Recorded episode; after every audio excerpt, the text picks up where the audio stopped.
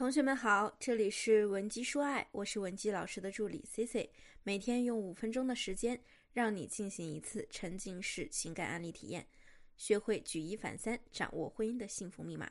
在本期的课程末尾呢，我会附上免费的情感咨询联系方式，有需要的同学记得订阅我们的专辑。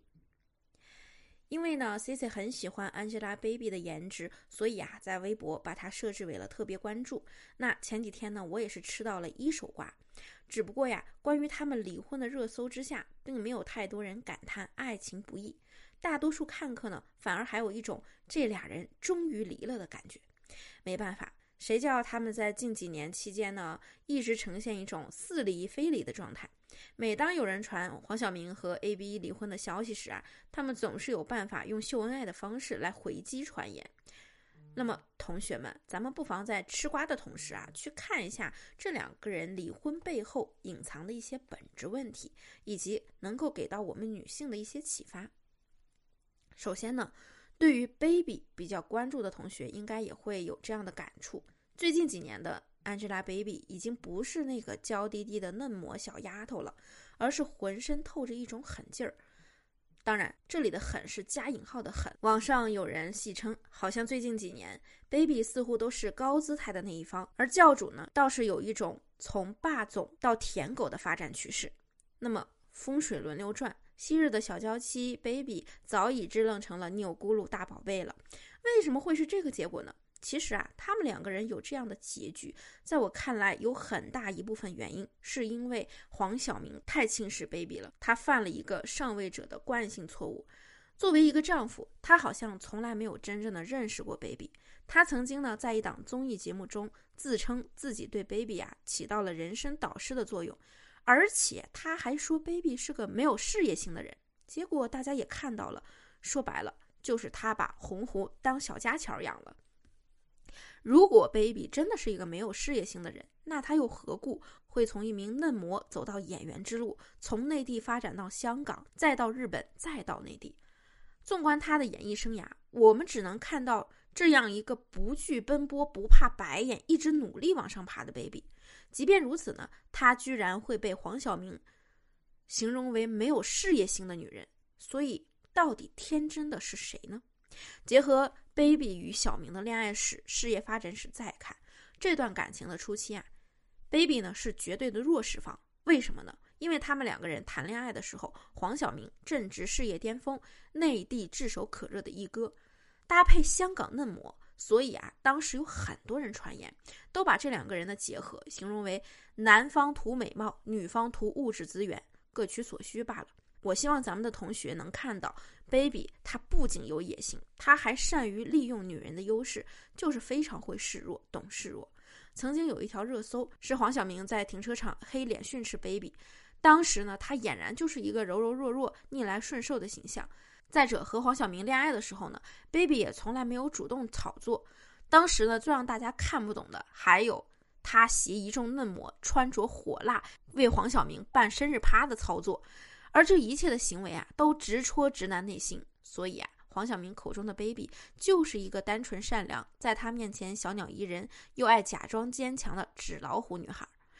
其二呢，就是 baby 啊，他给足了黄晓明安全感。从他们早期秀恩爱的一些举动来看，baby 很懂得给男人适当的安全感。这一点呢，我发现是很多豪门媳妇身上都具备的点。他们让人感到踏实，好似永远不会背叛，永远在男人的掌控中。这样的情况之下呢，男人自然愿意为你分一杯羹。教主对 AB 并不像存着力捧之心在运作，毕竟真捧怎么也得是大甜甜那种空降女主，众位大咖做绿叶的配置。黄晓明对女友呢，更像是无心插柳柳成荫。本来给个小甜枣，但是 baby 很争气，开成了果树。黄晓明呢，也愿其开的枝繁叶茂，令自己受益更多，所以啊，也就给了更多的肥料倾斜。直到二零一三年，南都娱乐出了四小花旦的通稿，杨幂、刘诗诗、倪妮、baby。自此之后啊，baby 的地位是急速提升，事业呢就迎来了蓬勃期。二零一三年三月，迪奥大秀。baby 啊，高调现身，头衔呢是迪奥官方唯一要求看秀的女性，一时风光无限。一四年呢，黄晓明和 baby 正式公开了情侣身份，同年呢又拿下了《奔跑吧兄弟》的常驻女嘉宾。靠着卖力的营销和热度的跃升，口碑逆转，一下子变成了一线女星。至此呢，Baby 已经借势黄晓明完成了美貌的变现。下面咱们来说很重要的一点啊，那就是 Baby 是一个情商极高的人，他的发展势头这么猛，黄晓明不可能视而不见。作为男人，他的危机感也悄然而至了。所以在前几年，我们会看到他不再把 Baby 形容成了一个小娇妻，反而有时候上节目的时候啊，总是有意无意的故意拆老婆的台，比如说，大家总说他配不上我。再比如呢，他还说 baby 很小呢，就是因为家里穷出来打工养家。甚至呢，当时他要帮 baby 澄清整容传闻时，都莫名其妙的说了一句：“其实他有时候不化妆，我真的觉得他还挺像那些丑照的。”注意啊，同学们，咱们如果以女性的视角来听男人说这些话，你会有什么感受呢？我估计很多姑娘们听到男朋友这么形容自己，一定立刻就火气上头了，说不定直接找对方开撕。但是 baby 可不是一般的女人。不管男方怎么敲打暗示他不能忘本，他都能对着镜头用诚挚的表情夸赞黄晓明是神一样的存在。在狗仔爆出消息说黄晓明留恋夜店的时候，baby 直接发了一条微博说：“我就是夜店。”这样的操作，哪个男人不心动呢？即便刚开始没有娶对方的意思，在一两年的相处之下呢，发现对方又能给自己带来利益，又对自己忠心，情商又高，怎么可能不娶呢？婚后呢，baby 的发展势头也是越发的凶猛。